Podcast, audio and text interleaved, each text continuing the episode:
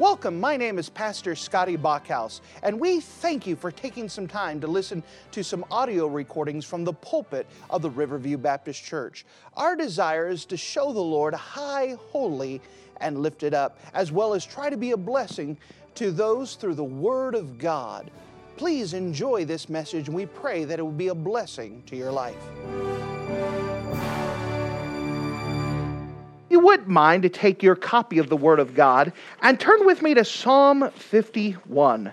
Psalm 51. We are continuing and actually finishing up this series. This week and next week we'll be done of Psalm 51 as we walk through this great psalm that we see this is David's great heart of getting right with God. That David was in the midst of sin and the sin had been going on for nine months before the preacher came and stuck his bony finger in his face and said, Thou art the man. And David, being a great repenter, got right with God. And Psalm 51 is David's prayer to God of him getting right with him. And so, if you don't mind take your copy of the Word of God and turn with me to Psalm 51. Psalm 51, and we're going to read the entire psalm. Then, what we're going to do is go and put a highlight on some specific verses that we're hit today. Psalm 51, and notice with me in verse number 1. Psalm 51 in verse 1, the Bible says this.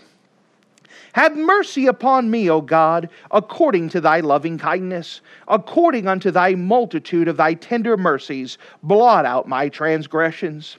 Wash me thoroughly from mine iniquity, and cleanse me from my sin. For I acknowledge my transgressions, and my sin is ever before me.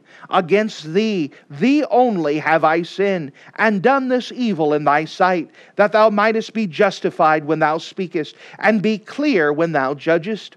Behold, I was shapen in iniquity, and in sin did my mother conceive me. Behold, thou desirest truth in the inward parts, and in the hidden part thou shalt make me to know wisdom. Purge me with hyssop, and I shall be clean. Wash me, and I shall be whiter than snow. Make me to hear joy and gladness, that the bones which thou hast broken may rejoice. Hide thy face from my sins, and blot out all mine iniquities. Create in me a clean heart, O God, and renew a right spirit within me. Cast me not away from thy presence, and take not thy Holy Spirit from me. Restore unto me the joy of thy salvation, and uphold me with thy free spirit. Then will I teach transgressors thy ways, and sinners be converted unto thee. Deliver me from blood guiltness, O God, thou God of my salvation, and my tongue shall sing aloud of thy righteousness. O Lord, open thou my lips, and my mouth shall show forth thy praise. For thou desirest not sacrifice, else I would give it. Thou delightest not in burnt offerings. The sacrifices of God are of a broken spirit, a broken and contrite heart, O God, thou wilt not despise. Do good in thy good pleasure unto Zion. Build thou the walls of Jerusalem. Then shalt thou be pleased with the sacrifices of righteousness and burnt offering and whole burnt offering. Then shalt thou offer bullocks upon thine altar. And with this, if you don't mind, notice what David says in his prayer in verse number 17, where it spoke, speaks about a broken and contrite heart. In verse number 17, a broken and contrite heart. And with the Lord's help, we're going to put an emphasis here as David is finishing up this prayer and he is explaining the things that God is looking for and the things that God is not looking for. What he is looking for is a broken and contrite heart. Now, as we're going through this um, account here, we recognize the position that David is in. What is David's official title? What is he? He is king. He is king. So imagine with me, if you don't mind, the, the emphasis of him being king. What would happen? It would be just as example as you turn on the television and you hear a special news report that you hear that Mr. President has been caught in an adulterous relationship. That sounds not too far fetched, right? The conspiracy, the scandal that goes along with it. And then you hear on the news a little bit later not only has the president been uh, caught in the scandal that he has committed adultery, but there was also a great cover up. Well, that doesn't sound like it's too far fetched. That there's a cover up going on. And then you hear as more news comes out that one of the witnesses has been murdered. Well, that doesn't sound like it'd be too far fetched, huh? That's exactly what happened in David's time. That David was the king, and he had one night in sin with Bathsheba. Bathsheba sent him a message and said, Guess what we're going to be having? And David went into panic mode. He tried to cover it up. He tried to arrange different things to cover up. And when that would not work, he killed Uriah the Hittite, Bathsheba's husband. After that, he married Bathsheba and as, tried to pretend that everything was correct. He resumed his office of king during that time, and for nine months, he was not right with God. For nine months, David was not right. But for nine months, he tried to play the part. For nine months, he carried on as if everything was all right. He tried different things at this time. On the surface, it looked like he was good. On the surface, it looked like everything was fine. But yet, he was so far removed from God. In the inside, he was dry. It was empty. It was void. It was dead. We could see that David is a man that was not right. And so, if you don't mind, let's go through Psalm 51 and let's examine here as he's speaking about God and seeing what God accepts and what God, does not accept. The very first thing I want to bring to your attention here is that the burnt offering is rejected the burnt offering rejected. Notice, if you don't mind, in verse number 16 For thou desirest not sacrifice, or else I would give it. Thou delightest not in burnt offering. Now, what he's speaking about is that in the Hebrew religious life, that there would be quite often where they would um, have religious ceremonies. There would be certain times of the year where you would have to bring these sacrifices to the tabernacle or to the temple later on, and you would do a sacrifice of a lamb, do a sacrifice of a bull, do a sacrifice of turtle doves, depending on what you could afford. But they would do a big ceremony with it. There would be a time where they would do the scapegoat. And so, what they would do is they would lay their hands on a goat and they would transform, uh, transmit uh, all their sins pictorially on their their goat. So they would pretty much say, I'm a sinner and here's all my sins. And they put it in the goat. And then what they did is they sent the goat far out into the wilderness so that way that goat would never be seen again, which was a picture that when we get saved, our sins are cast far from us. Praise the Lord for the picture. But someone can easily go through and say, Yeah, yeah, yeah, hands on hair, go away. There are some people that, that they had a time of year where they would take, uh, I'm a bull, and to show how awful our sins are, they would kill that bull. And there was a part of a ceremony, and that bull had, they had to make sure that we, it was without blemish on the outside as well as the in. They would kill the bull, they would spill its blood, and then they would burn it. And it was a picture of that for the wages of sin is death, that because of my sin, something had to shed its blood and had to die. And it was a horrible time. But couldn't someone go through a religious ceremony and go, yeah, yeah, yeah, yeah, hurry up and go, yeah? Couldn't someone do that? You see, the uh, problem with religious ceremonies is that they could get to the place where they're just on the outside, they're just in the show.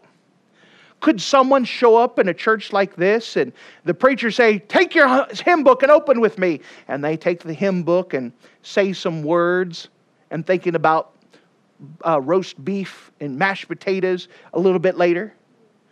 Couldn't they get to the place where the offering plate comes by and they go, well, it's just, you know, and they throw some money in and not even care about what they're doing? Could someone get to the place where the preacher's preaching and they're thinking about what the movie they were watching, or heaven forbid, they're thinking about can the Packers beat whoever they're supposed to beat today? And they're, can't someone go through religious motions and it not affect right here? Absolutely. Absolutely.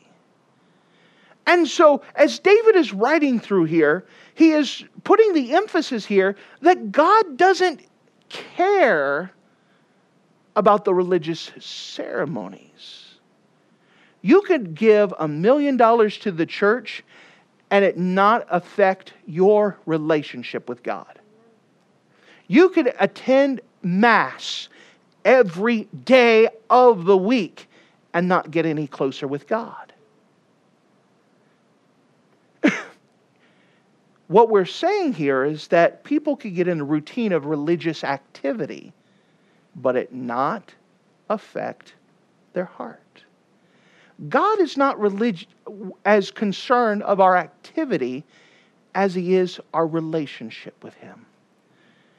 And so again, David is putting emphasis here in Psalm 51 For thou desirest not, he's talking to God, thou desirest not sacrifice, or else I would give it. Thou delightest not in burnt offerings. It's amazing what people will do in order to, quote unquote, get right with God. For example, one of the greatest religious figures in history would be Martin Luther. Martin Luther was someone who begged to get right with God. He went through so many things to get right with God. Martin Luther, at one time, had taken a vow that he wasn't going to eat. He really wanted to get a hold of God. And so he stopped eating. He thought he would fast for large periods. And there were times that the other monks had to force feed him food because he was withering away. And he didn't get any closer with God, according to his own writings. He heard that if you're going to be a good Catholic, you need to go to Rome. And in Rome, supposedly, they had Pilate stairs. And these were the stairs that Jesus walked upon himself in order to get to. Um, to Pilate for the judgment. And what happened is that many people, many Catholics, had been taught that if they could go to these stairs and walk up the stairs on their knees and with each step pray to God, that they would get the peace that they wanted and get closer with God. And so Martin Luther went, and each step he walked on his knees, begging God to make him right. And he walked up all those steps and he said, It didn't work. I wasn't any closer with God. Why was he doing that? He was trying to get God's attention. There was a time he became a flagellant.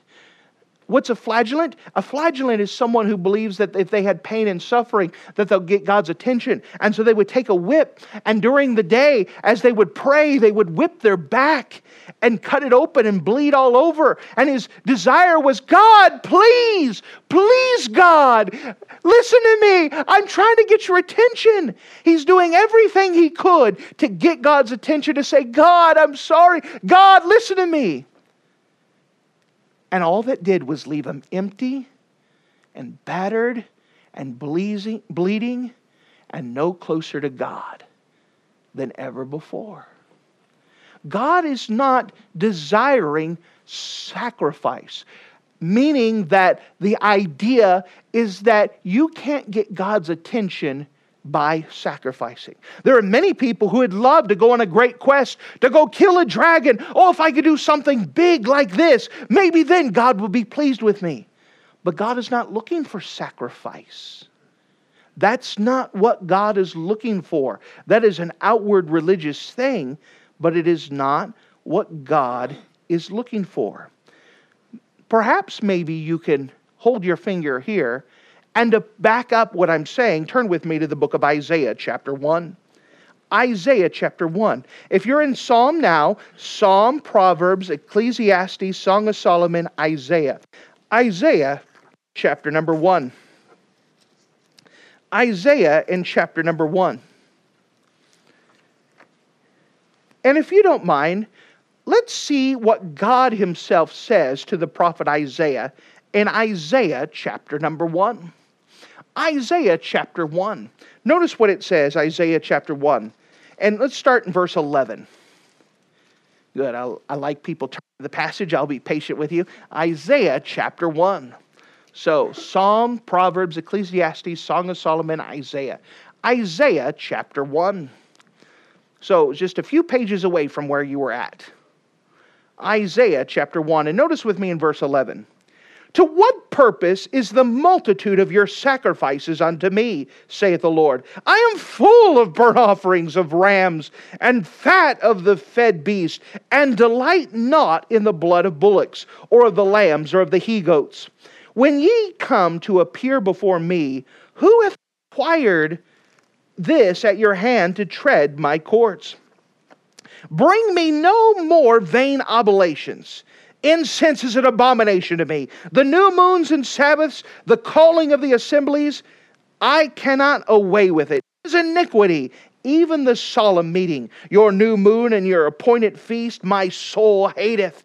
They are a trouble unto me. I am weary to bear them. And when ye spread forth your hands, I will hide my eyes from you. Yea, ye make many prayers, and I will not hear. Your bl- hands are full of blood. Wash you make you clean. Put away the evil of your doings before mine eyes. Cease to do evil. Learn to do well. Seek judgment. Relieve the oppressed. Judge the fatherless. Plead for the widow. Come now and let us reason together, saith the Lord. Though your sins be as scarlet, they shall be white as snow. They, though they be red like crimson, they shall be as wool. If you be willing and obedient, ye shall eat of the good of the land. But if you refuse and rebel, ye shall be devoured with the sword for the mouth of the Lord hath spoken it. How hath the faithful city become a harlot? It is full of judgment, righteousness lodged in it, but now murderers. God is putting an emphasis here that He says, I'm done with religious ceremonies. I'm just full of it. It just, it, makes me sick. I hate it. Do you know that there are some people that go through a lot of religious ceremonies and it makes God sick? Because the ceremonies were never meant to be the thing that pleases God. They were meant to be pictures of our need of God. You know, just because you come to church doesn't mean you're pleasing God. Some people think they've done God a favor by them showing up on Sunday morning. You're not doing God a favor. God doesn't need you in church. Let me give you another thing God doesn't need your money. But you know what God wants? Your heart. Your heart the thing that God is looking for is for you to look at yourself and say, I need God. I'm a sinner. There's nothing I could do to change that. There's nothing I could do to forgive my sins. God, I need you. That is exactly what God is looking for.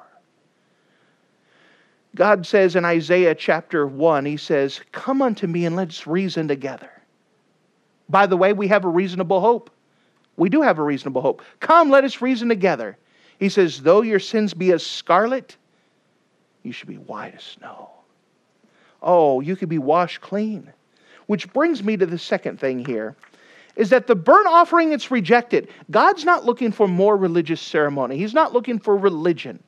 He's looking for a relationship. Notice back in Psalm 51 and notice with me in verse 17.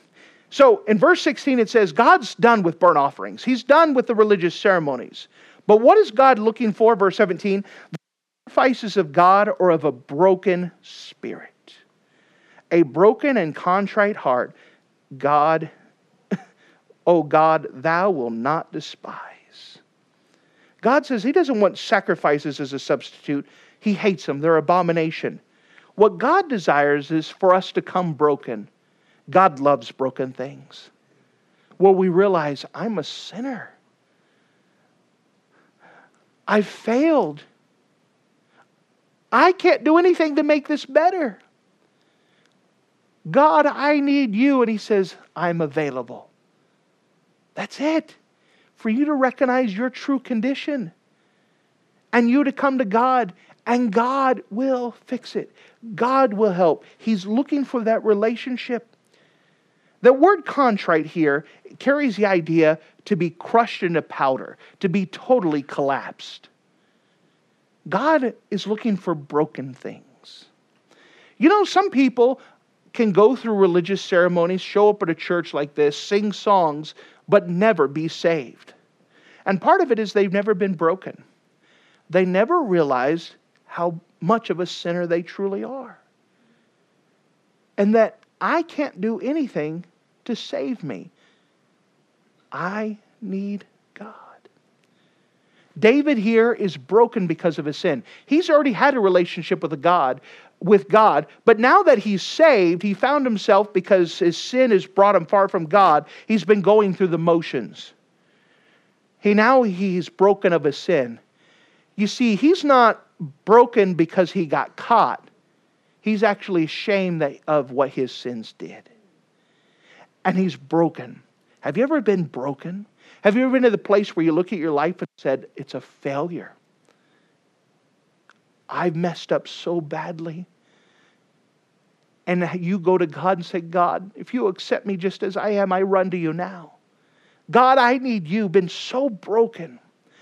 That is what God is looking for. And sometimes God has to do a breaking thing in order to finally get people to turn to God to finally get them to get out of their religiousness. Religion has sent more people to hell than anything else. God's not looking for religiousness, He's not looking for religious activity. He's looking for us to be right with God and then, out of an obedient heart, do what He's asked us to do. So, again, we're not overemphasizing and say God doesn't want you to do nothing. He wants you to do something not you see, we serve God not in order to get something from Him. We serve God because of what He's already done for me. Does that make sense? There's a difference in motive. As a pastor, I don't give my life to this hoping that one day I'll have a place in heaven. I do the things that I do because I know I'm forgiven of my sins already. And I'm grateful for it and I'm glad to do it someone who gives money in the offering plate and they're renting a tattle, uh, total in their mind. All right, I think I'm close to giving a million dollars after all these years. Surely that will get me a place. It will not get you a place. You know why you should give? Not in order for God to fix your problems. If I do this, God will give me a car. If I do this, no, I give because of what God has already done for me. He's given His best, He's given Jesus Christ because I'm thankful. I'm glad to worship Him in a way that says, Thank you, Lord, for what you've done for me. And by faith, I'm also anticipating you're going to continue to take care of me. You see, it's the right motive, it's the right thing. God is not looking for more activity. He's looking for a relationship. I'm doing things because I love him. I'm doing things, I'm obedient to him because of what he's done for me. But it starts with that broken and contrite heart. It is that brokenness that we have to come to, coming to ourself. I'm going to the place where God wants me to be. I'm going to be what God wants me to be. I recognize who I truly am. It's that brokenness that God is looking for. You know, when someone comes to know Jesus Christ, their Savior, there's a lot of people who go through activity. Whether it's going through a catechism, whether it's baptism, whether it's being part of a church, whether it's owning a Bible, people look at different things and say, This is why I'm going to heaven. None of that works. You know why I'm going to heaven? It's because Jesus died for me and I'm a sinner and I don't deserve to go to heaven. They have to realize who they truly are. There's a brokenness that comes with it. Someone who doesn't believe that they're a sinner, they can't be saved because there's nothing to save them from. Someone who doesn't believe they deserve to go to hell, there's nothing to save them from.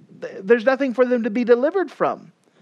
But when someone truly realizes that I deserve to go to hell, it is a powerful idea. I deserve hell. I deserve punishment. That reality makes you come to the place of hopelessness, and then you see the hope.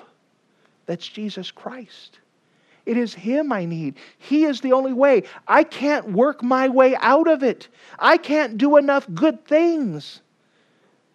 It is God and God alone that brokenness, when you realize that you are deserving of hell, is what prompts us to look for a Savior. That's when we come to know Christ as our Savior, realizing who we truly are. When someone is in the midst of sin, and by the way, Christians can sin. David was a believer and he sinned. How did he get thoroughly right with God? By just throwing up a sorry? No, it was realizing I messed up. I can't cover this up. I messed up. We all know people who, who are sorry they got caught, but not sorry for what they did. There is a difference.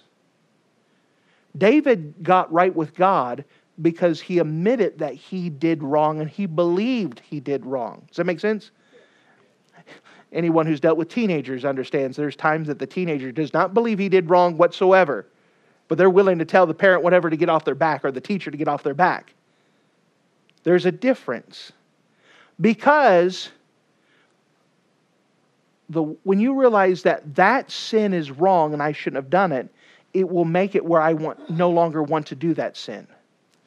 Someone who is sorry they got caught, you give them another excuse, they'll go to that same sin again. Does that make sense? So, what we're talking about is not the outside. Anyone could put a fresh coat of paint on a rotten wood. We're not talking about the outside. And by the way, there are some professional con men who could con everyone, but you'll never con God. We're talking about a change of heart. The inside of us. That's what changes. By the way, that is the greatest evidence that the Bible is true. Is the evidence of a changed life. That if something as big as God comes to live in something as small as my heart, there's going to be some changes. There's going to be evidence of it. And it's not manufactured evidence. It's not turning over a new leaf. It's not trying a harder. It's God changing us from the inside. Things I loved before have passed away. Things I love far more have come to stay. Things are different now. Something happened to me when I gave my heart to Jesus. That's the difference. It's a matter of the heart. It's not the outside activity, it's the inside heart.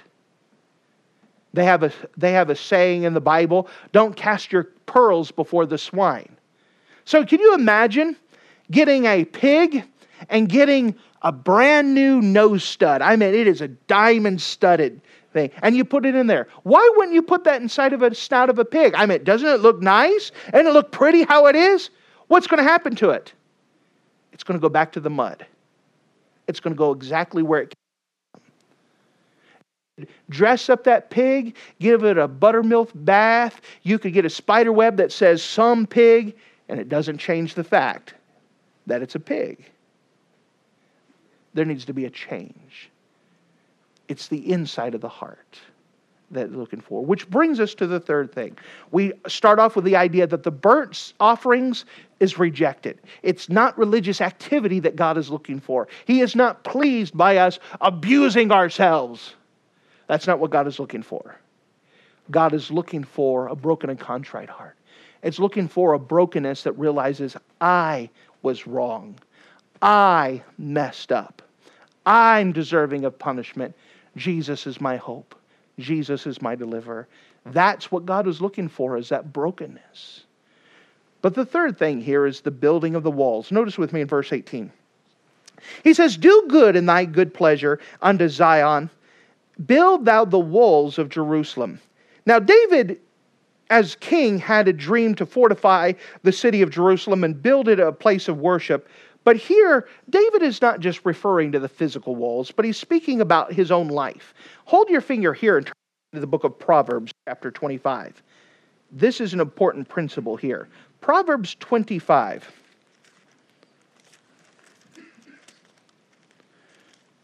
Proverbs 25, and notice with me in verse 28.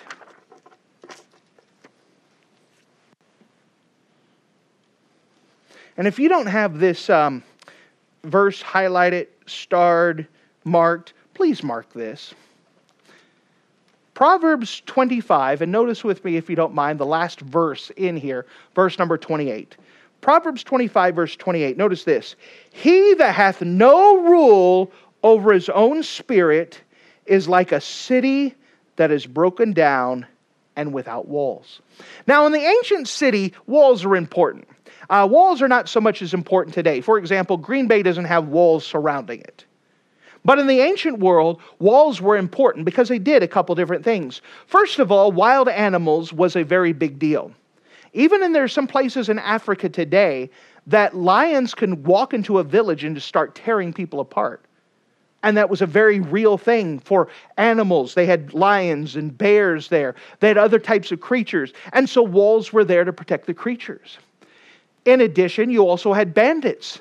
They had roving bandits that would go around the ancient world, and that any city without a wall, they just walk in and start just mugging everyone and plundering everyone. But more importantly, they had world empires at that time, and they had other kingdoms. And a city without walls was a city waiting to be taken over. And the enemy armies could easily just march right in and take over the city and destroy it, raze it, level it down. And so a city had to be protected with walls. Now that we understand the history of it, notice again what it's saying in verse 28 He that hath no rule over his own spirit. Here we're talking about your inner man. You know, there's some people that cannot control their emotions. There are some people cannot control their thoughts. There are some people who can't control their, their, the, the feelings that they have. And the Bible says that someone who doesn't have control over their own spirit is just like a city that is broken down and without walls. You know what happens when you don't have control of your own spirit? Now, again, David's at a place because he had so much sin, his, his heart was wide open. And inside of a spiritual battle, the enemy could walk right in. And the enemy likes to lie to you. It likes to fool you. Someone who has no control over its spirit, it doesn't take much for Satan to whisper in and tell a lie to you. The Bible says that we can't trust our own hearts. For example, I'm not a lady. I can just listen to what ladies say that sometimes. But sometimes a lady could walk into a room and look and say, Everybody hates me. I just go in there, everybody just hates me. Now, eh, if that's you, eh, you know, if you've ever been there, maybe you just relate to it. But you know, you have no evidence that people hate you. They didn't pass you a note and say, hey, by the way, everyone hates you. You know, you can't trust your own heart sometimes. Sometimes you just have a feeling. They, I'm just sure that they don't like me. What evidence do you have of that? None. It may be something else. They could be concentrating on something else. Maybe they have their own problem and they're just looking at you. We had a police call once recently where a lady's walking in a park. And so she calls 911 and says, This lady over here is being mean to me. And so the police came and responded and said, What's going on? This lady over there, she's being mean to me. And so they went and said, uh, Ma'am, do you have any problem with that? I didn't even know she was there. I was just texting and playing a game and was frustrated at it but just because the lady was ignoring the other one, just she was convinced. And, and we're being facetious now, but sometimes we could relate to that. That here it's talking about David has no walls, he has no control over his spirit, and the enemy walks in anytime, implants a thought, fools him, lies to him, deceive him, and he's having a hard time discerning other people. Maybe even a paranoia those people are out to get me. They're watching me. They're following me. They're looking at me. They're not guarding their own heart. And, and that's what it's like. And when you're not right with God, you are vulnerable. And so David's looking at his own heart and he's realizing it's like a city without walls. It's vulnerable, it's broken down. The enemy could come in at any time and there's no resistance. And the enemy gets victory after victory after victory. And so, David, as he's getting right with God, he's recognizing that guess what? I'm going to need these walls rebuilt. I need you to rebuild these walls. I need you to put these walls up, God. I need them. And so, here we're seeing the idea that the battleground is in the heart, it's in the inner man. It's not dealing with the outside activity. Someone could oftentimes will say, All right, fine, I'm going to try harder, I'm going to do this. and they give something they're going to do. By the way, we're not putting a de emphasis on doing things, but doing things should come out of obedience to God, not in order to make someone feel like you're right or trying to fool yourself into being right. It's the inner man that God is interested in. Is that right with God? Is that at the place where it ought to be? Thank you for listening to this audio message. This is Pastor Scotty Bachhaus, and I encourage you to take this information that you just received and make a specific decision to follow after the Lord. If you don't know Jesus Christ as your Savior, let me beg you to take the time to receive Jesus Christ for the forgiveness of your sins. If you are saved, I encourage you to make a decision in your life to help you get closer with the Lord. If there's anything specific we can do to be a blessing or to pray for you, we encourage you. Look us up on the internet at riverviewbc.com. Once again, that's riverviewbc.com. Or if you would prefer to call us, you can give us a call at area code 920 530 6308. Once again, that number is 920 530 6308. If there's anything we can do to be a blessing or an encouragement to you, please let us know. We would love to make ourselves available. Thank you.